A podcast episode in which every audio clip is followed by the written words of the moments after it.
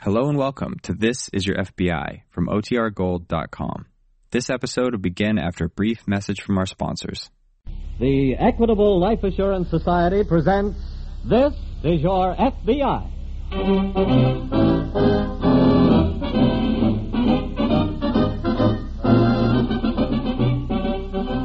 This is Your FBI, an official broadcast from the files of the Federal Bureau of Investigation, presented as a public service by the Equitable Life Assurance Society of the United States and the Equitable Society's representative in your community.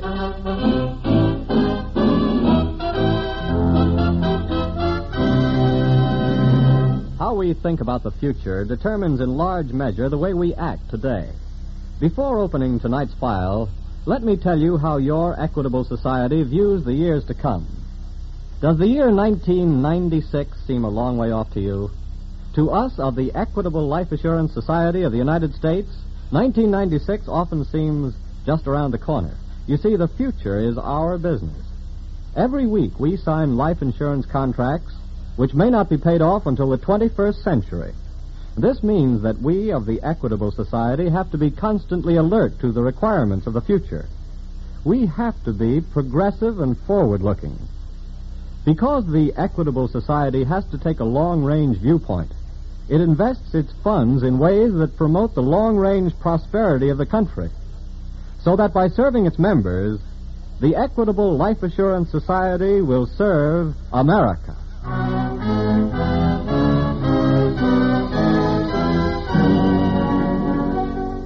Tonight's file The Unwelcome Guest.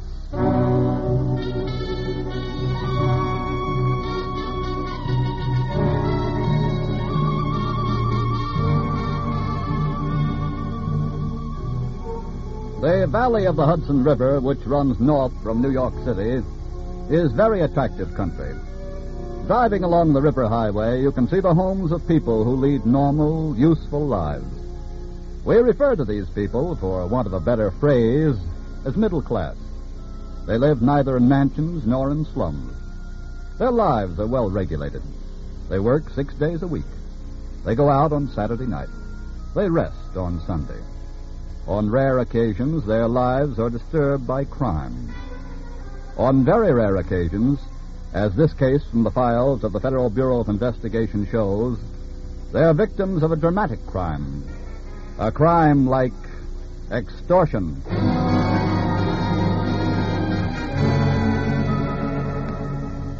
As our story opens, it is dinner time in the attractive home of the Fultons, located near a small city in upstate New York.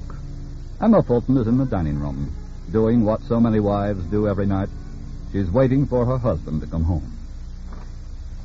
Emma? Emma? Here I am, John. Hello, dear. Hello, darling. Sorry I'm late. Oh, that's all right. The food's still hot. Here, let me take your coat. Oh, thanks, dear. You look tired. I am. These meetings every night are beginning to get me down.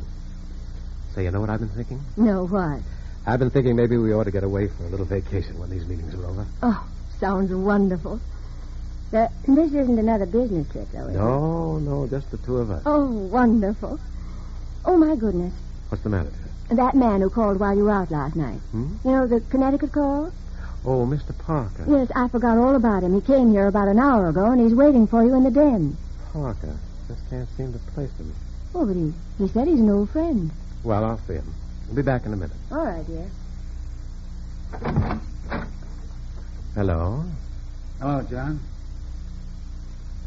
Leonard Parker. Remember me?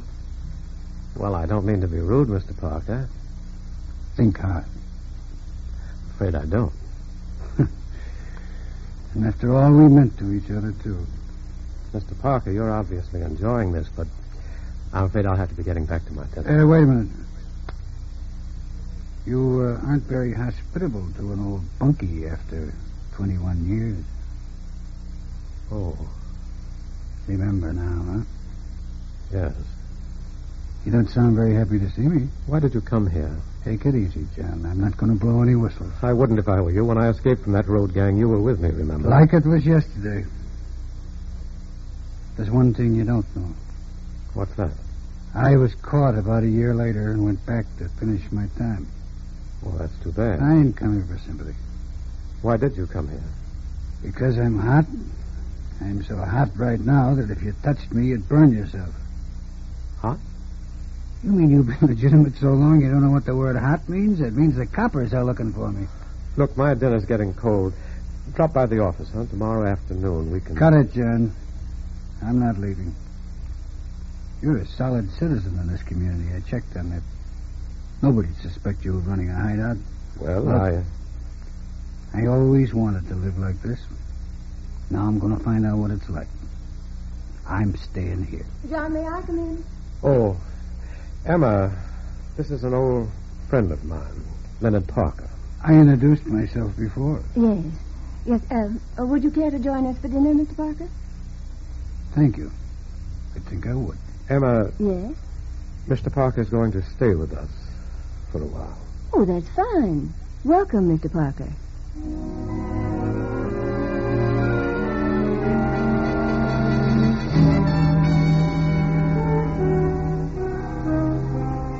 That same evening, in fact, at just about the time John and Emma Fulton and their guest were sitting down to dinner, there was a conference being held in the New York offices of the FBI. Special Agents Beckley and Preston were going over what facts they had on the robbery of a bank in Peekskill, New York, that afternoon. Well, Bob, we've got enough to get us started. How many were there? Mm, As far as we can find out, only two. They entered the bank just as it was closing. That's right. Get any description? Mm-hmm. The bank teller and the guard are right. We've got a pretty good description. Good. Mhm. I've already flashed the alarm to Connecticut, Jersey, Pennsylvania, and upstate New York. Well, they couldn't have gone any further than that since this afternoon. I don't think so. Also been watching LaGuardia Airport, Grand Central, Penn Station, the bus terminals. The only way they can keep moving is by car, then. Uh-huh. I have to steal a new one. Sent out the description of the car they used and even had the license plate numbers. Something on the teletype. Hmm. Description Your office, 4.25 p.m., covers Leonard Parker and Robert Keene. Complete records follow. Beckley speaking. Yes, Sergeant. One of them, huh? Okay, we'll be right up. The police found the car Where? up on the parkway near Peekskill. One of them was in it. Dead. Wow. Come on, grab your hat. We can talk in the car.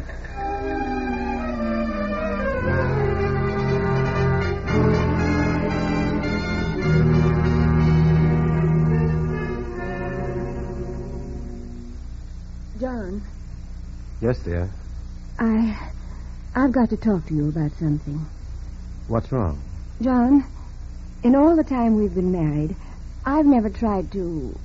to pick your friends. Well, I know that. And I've never tried to tell you who you could or, or couldn't invite here as a guest. Parker? Yes. Since you invited him last night, dear, he's taken over the household. He even went into your closet today and took out one of your suits. He's got ashes all over the library rug, and when I mentioned it to him, he simply said, Skip it, Emmy. Well, I. I'll speak to him, dear. John, I, I'm afraid I'll have to ask you to do more than that. What's that? I'm afraid you'll have to ask him to leave. If you feel that way, dear, I will. I'll go in and tell him right now. Oh, John. Come on in. Leonard, I want to talk to you. That's fair enough. You like me to pick a subject, or did you come prepared? Leonard, this is very serious. You'll have to leave. I thought you said this was going to be serious. You can't stay here any longer. John, that's no way to run a hideout. You'll never get any business that way. You gotta be courteous to your guests. I'm not joking. Look. You want me to tell your wife about you? No. Then let's not discuss it anymore. How long are you going to be here? Maybe three, four weeks. I may have to go out of town before that on business. Go ahead. Emma and I can stay here alone. Oh, by the way, that reminds me. I, I wish you'd do something for me. What? Uh, speak to your wife and tell her to be a little more polite to me. I, the way she acts, she'd think she didn't want me around here. She doesn't. I know that. And she's got no choice. I'm your guest. Leonard, I've got a proposition to make. What is it? I've got trucks that go from here to California with shipments of everything from fruit to pianos. Yeah? I'd be willing to ship you out there. No dice. But you'd be perfectly safe. John, I'm going to stay right here. Now mix me a scotch and soda, will you? And uh, nobody can say I'm not democratic. Take one for yourself.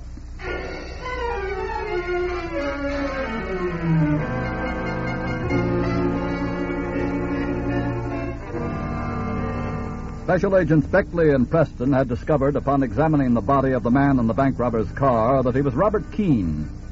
Keene had been killed when the car ran off the parkway and crashed into a concrete bridge. There was no clues on which way Leonard Parker had gone. But there was one thing they could work on. One clue which might break open the whole case. Hi, Bob. Come on in, Dan. What'd you get? Well, I checked that key we found in Keene's pocket. Yes? It was from a small hotel called the Benton Arms. never heard of it. Neither did I until today. It's near Greenwich, Connecticut. What'd they say at the hotel?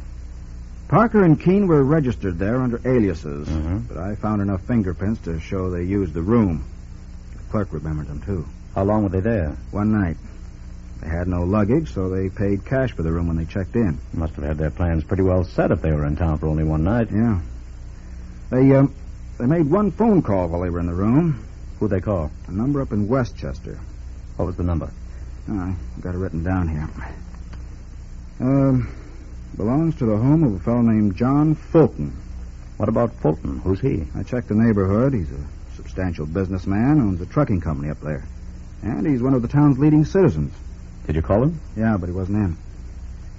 You know what I vote for? Going up to see Mr. Fulton? Right. Good idea. Let's go.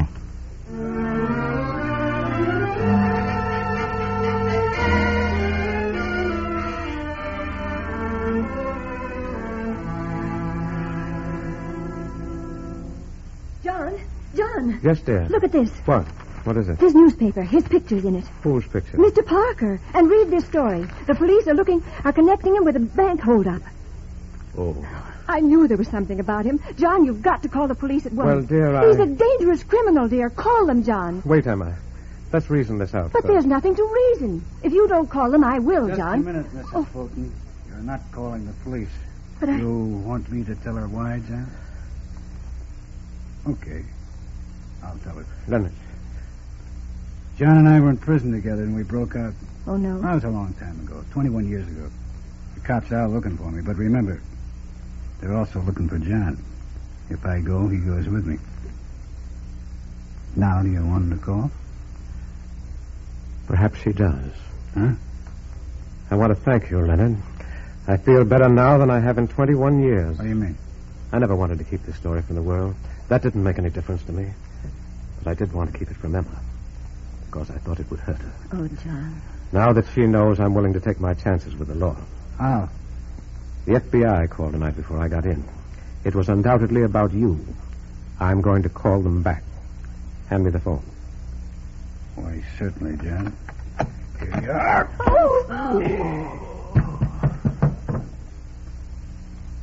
Now we can hang the phone up again.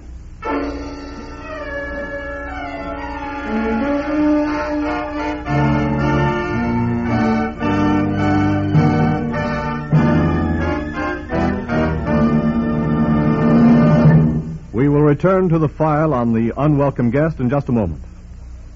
Meanwhile, let me tell you about an incident that might have happened at the drugstore just around the corner from your house.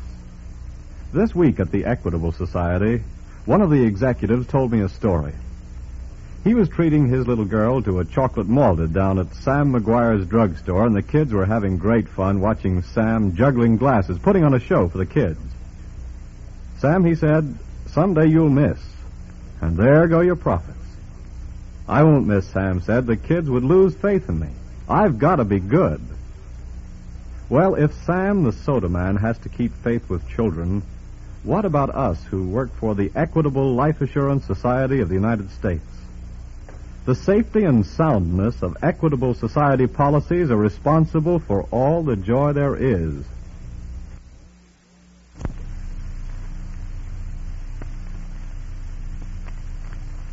in a lot of children's lives. Yes, the big job of thousands of equitable society policies is keeping homes together and boys and girls in school. Maybe that will help you understand why we of the Equitable Society take our business so seriously, why we make every effort to keep ahead of the times, to keep our life insurance policies fitted to the needs of all Equitable Society members. You see, all of us in this society, we all want to be able to keep on saying that this week and every week for more than 86 years, the Equitable Society has been building security for you, your home, and your country.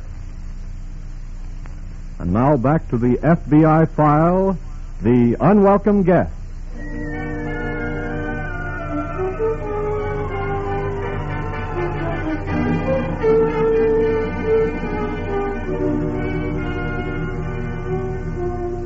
Roughly speaking, criminals can be divided into two classes those who suffer from an inferiority complex, and those who have inflated egos. The criminal with the inferiority complex takes to a life of crime because he does not feel equipped to make his living by ordinary methods. Those others, like Leonard Parker, suffer from too exalted an opinion of themselves, an opinion which makes it beneath their dignity to work for a living. That class is the group which practices extortion because it gives them a peculiar pleasure to see their victims squirm, a peculiar pleasure to see their victims lose their every shred of personal dignity. Leonard Parker, through brutal assault, now rules the Fulton household.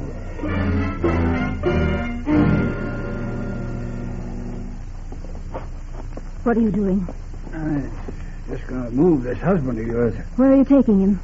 Well, I think I ought to move him to a bed so he'd be comfortable. Well, I'll call the doctor. No, you won't. Oh, but he's badly hurt. Look, I slugged a lot of guys like this. Nothing happens. They get a headache and then they get over it. I insist that we call a doctor. Shut up. Oh, I'm giving the orders around it. You got any ideas about calling the cops? Forget them. And uh, one more thing. John said something about the FBI calling. If they call again, you tell them there's no such person here as Leonard Parker. That you never heard of anyone with that name. That your husband left town on a business trip. very well. And if you remember all those answers, nothing more will happen to John. Is that a deal? Yes. Yes, it's a deal.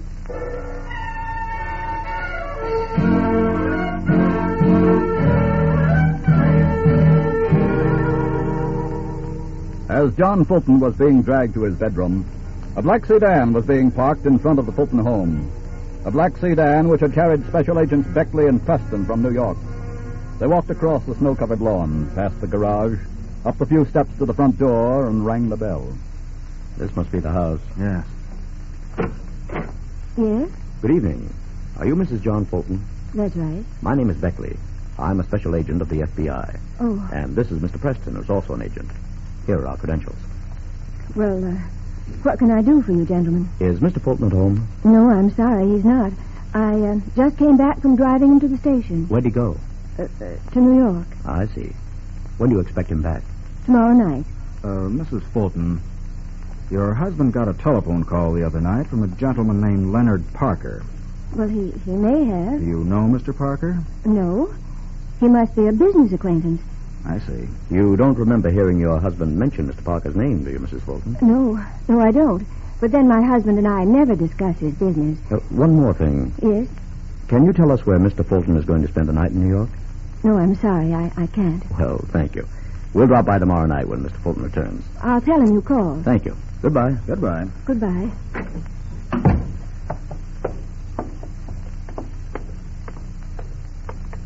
That story about Fulton being driven to the station's a phony. Yes, I know. I noticed the same thing you did. There isn't a fresh mark in the snow in front of the garage. I think we ought to go into the village, get a search warrant, and come back here.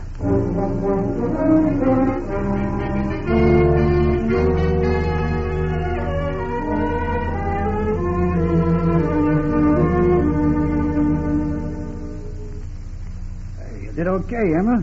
And I'm real proud of you. I didn't do it for you. I know that. What do we do now? Why? Well, you heard them. They're coming back here tomorrow night. Let him come. Eh, where you going? I'm going in to see John. Sit down. No. Sit down. I said. I gotta figure out something. You don't think I'm gonna be here waiting for those coppers to come back tomorrow night, do you? What are you going to do? We're gonna drive into New York. We leave in about a half an hour in your car. They know your car in this town. They won't stop it. You'll drive. And what about John? He stays here. Oh, no. Look, he's got to stay. He's dead.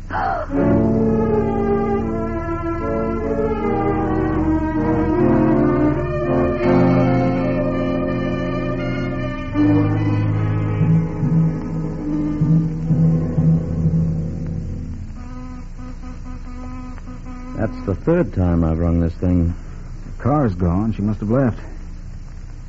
Look, if she doesn't answer this time, let's move in. We've got the warrant. Let's move in now. Hello. Hello in here. Sounds like nobody's home. Yes. They can't have been gone long. There's still a cigarette burning in the ashtray. They sure left in an awful hurry. Why? Looking in the kitchen. What's that? Something's still cooking in the stove. Uh huh. Huh? Let's see what's in this room over here. Right. Hey, Yes, I see him. Hmm, I don't know who he is, but my guess is that it's Fulton. Looks as if he died about an hour ago. That means he was dead when we were here before. Yes, That also means that Parker must have had the drop on her when she was talking to us. more than likely. Say, look at the sleeve of this coat here. Hmm? What about it? These spots are old bloodstains. You you think they might be Parker's? Well, let's take a look inside the pocket. Here's a label with a name. But it's not Parker's. Fulton's? No.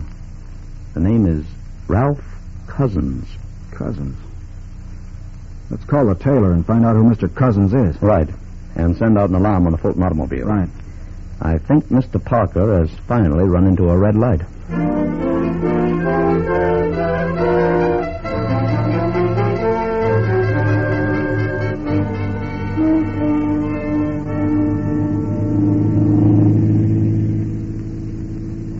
Where are you taking me? To my house And where's that? in New York. But don't worry. We won't get caught. I'm not worrying about that. That's good. You just let me do all the thinking. That way we'll be safer. See, I thought this out a thousand times, so we're pretty well prepared. Uh, in the apartment house where I live, I'm a respected businessman named Ralph Cousins. Remember that? Why? Because when we go in, if you mention my name, call me Ralph or Mr. Cousins. Forget that Leonard Parker business. When are you going to let me go? As soon as we leave my apartment,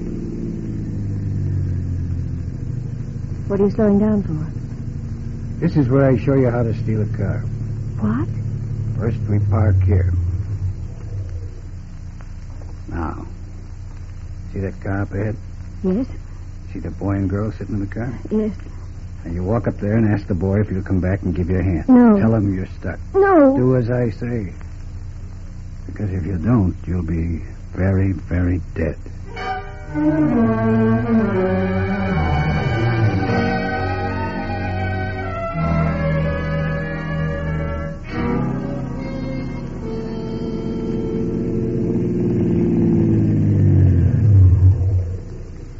Well, here we are. This is where I live. Get out. You were nice enough to have me as a guest at your place. Now I'll return the gun. It's this ground floor apartment. Here we are. Wait till I turn on the light. There we are, Parker. What? Who are you? The FBI. That's right, Mrs. Fulton. Oh, Uh, my name is Ralph Cousins, not Parker. Either one will do. Just stand still while I remove this gun. Okay. You win. But tell me one thing. What is it? How'd you know I was Ralph Cousins? Remember the suit you were wearing when you arrived at Fulton's? Yeah, sure. That pepper and salt job? It had your name inside. That suit is going to convict you for murder. You know something? I always liked that suit, too.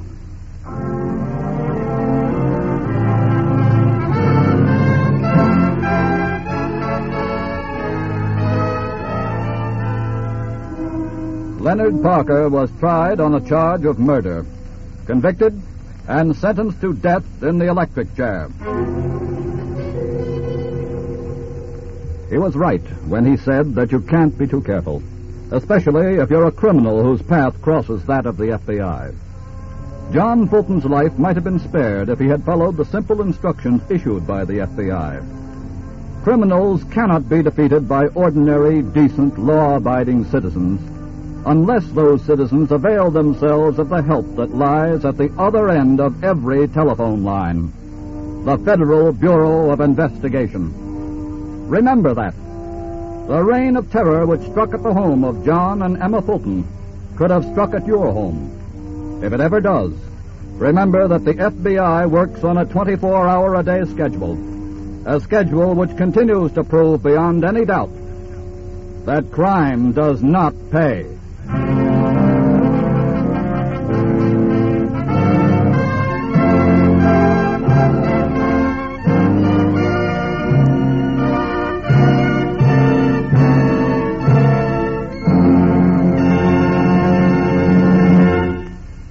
Before we tell you about next week's thrilling case from the files of your FBI, a word about a man worth knowing the Equitable Society representative in your community.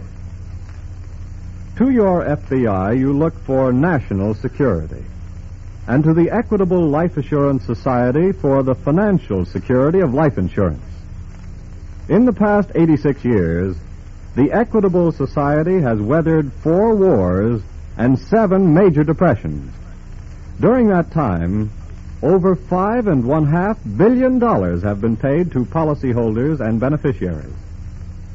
This tower of strength, security, and stability is represented in your community by a man whom hundreds of your fellow citizens know as their good friend. The Equitable Life Assurance Society representative, who, like your FBI, is dedicated to the protection of you, your home, and your country.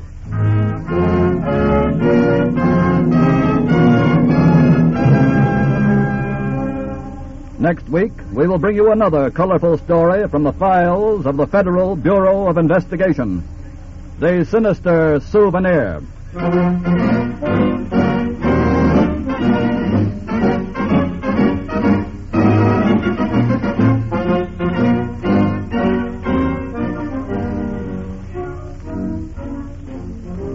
The incidents used in tonight's Equitable Life Assurance Society's broadcast are taken from the files of the Federal Bureau of Investigation. However, all names used are fictitious, and any similarity thereof to the names of persons living or dead is accidental. Tonight, the music was under the direction of Frederick Steiner, the author was Jerry Lewis, and your narrator was Dean Carlton. This is Your FBI is a Jerry Devine production. Now, this is Carl Frank speaking for the Equitable Life Assurance Society of the United States and the Equitable Society's representative in your community, and inviting you to tune in again next week at this same time for This is Your FBI.